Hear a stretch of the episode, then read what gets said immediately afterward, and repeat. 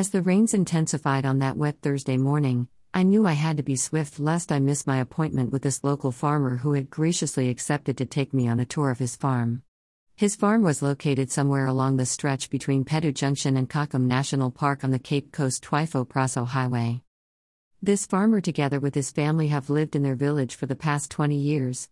He is one of several farmers in this enclave who have been engaging in subsistence farming for almost two decades in this village.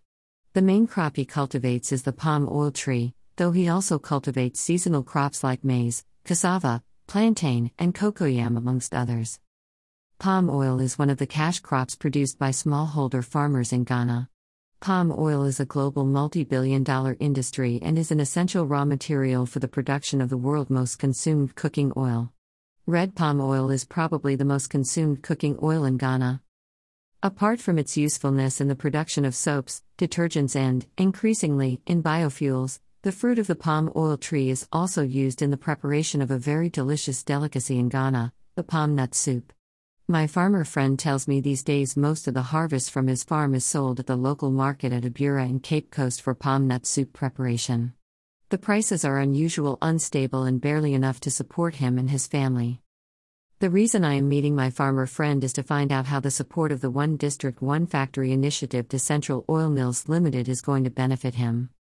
Central Oil Mills Limited is a wholly Ghanaian owned agro processing company located at Jukwa in the Hemang Lower Denkyira district, which specializes in oil palm development and palm oil processing. The company established in 2010 is a viable company though faced with serious operational challenges. The Ministry of Trade and Industry, through the government's industrial transformation agenda, recommended the company to the Ghana Exim Bank for support after conducting a technical and organizational audit.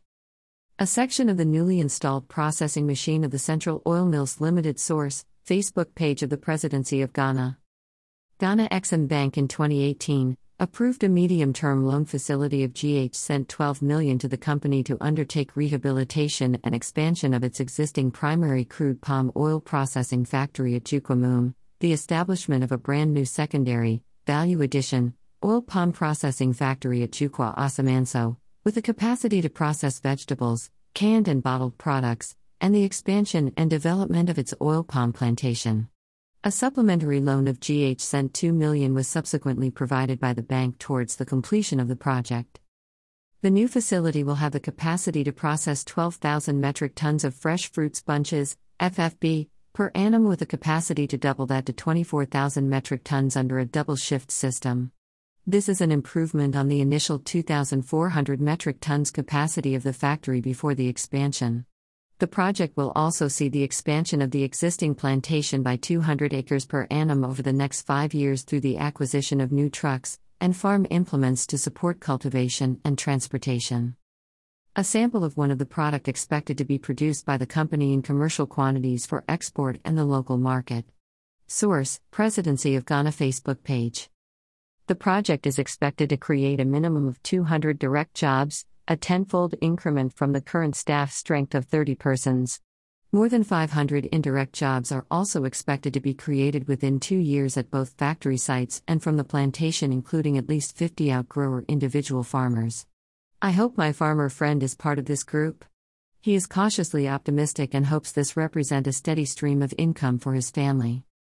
With about 30% of our labor force in agriculture, the only way we can create a viable consumption demand to support domestic manufacturing is through ensuring a decent, regular, and reliable income for farmers. We have been using a firefighting approach to industrialization for so long, now is the time to target meaningful structural reform of the economy. There is a crucial role for an activist state in promoting industrialization and aligning it with the developmental aspirations of the citizenry. Indeed, for any industrial strategy to succeed, the relationship between the state and business cannot be overemphasized. My next stop on my trip was at Gomoa Buaje. I was here to learn about the operations of the agribusiness company, Casa de Ropa. The company was supported with a loan facility of GH sent 14 million from the Exim Bank. The company currently employs 154 people directly and about 1,000 indirectly, with about 80% of this workforce being female. The company hopes to increase its direct staff from the current 154 to 1,004 in the next two years with the scaling up of operations. A drone shot of the factory complex of Casa de Ropa. Source Facebook page of Casa de Ropa. The conscious decision of the management of the company to engage a lot of women must be commended. For a region that is bedeviled with the menace of teenage pregnancy, such a gesture will go a long way to tackling gender poverty. Casa de Ropa processes orange flesh sweet potato and puree, which they process further into biscuits, bread, potato rolls, and burger, pizza, crisps, and chips, and other pastry products without any sugar additives. The company currently can produce about 7,200 metric tons of pastries per day.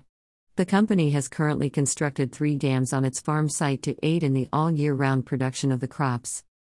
Sample of products produced by the company. Source Casa de Ropa Facebook page. The Casa de Ropa joins the recently commissioned GH Cent 10 million state of the art factory, CH Global in Otto and Quanta. CH Global also operates under the One District, One Factory initiative and has the capacity to process an average of 120 tubers of yam per hour. With the coming on stream of a cassava production line next year, the factory will also be processing 700 metric tons of cassava per year. CH Global currently employs some 250 people directly. With COVID 19 wreaking havoc on the global economy, most companies in the last two years have struggled to balance the books. Indeed, few companies have managed to weather the storm the pandemic brought without having to lay off staff. One of the bright spots in this COVID ravaged economic crisis is the Ma Grace Company Limited in Koforidua, the capital city of the eastern region of Ghana. This company specializes in the production of uniforms for security forces, staff of hotels, schools, and hospitals. A cross section of the Ma Grace Company Limited source, Presidency of Ghana Facebook page. In 2019, the company exported 20,000 units of hospital scrubs and uniforms for chefs in the United States per month. This was increased to 80,000 units per month in 2020. About 600 youths have so far been employed by the company. The company, established in 2003, is being supported by the Ghana Exim Bank and the Ministry of Trade and Industries to expand its operations in order to create more jobs for the youth in the new Juaben enclave. Together with the GH Cent 6.2 million shoe manufacturing factory in Akwabe North District, I envisage a total halting of the importation of uniforms and boots for our security forces from abroad. The shoe manufacturing factory, Shoe Fabrique, currently has the capacity to produce 800 pairs of high quality shoes in a day. Shoe Fabrique, also operating under the government's One District, One Factory initiative, has so far created jobs for 144 people within its operational area. The Shoe Fabrique Factory. Source Presidency of Ghana Facebook page a sample of boot for security forces manufactured by Shoe Fabrique. Going forward, the government must use its procurement and purchasing power to support the growth of some of these local businesses and industries. It does not make sense for government owned companies and regulatory agencies to spend taxpayers' money in buying imported items that can be sourced from local producers.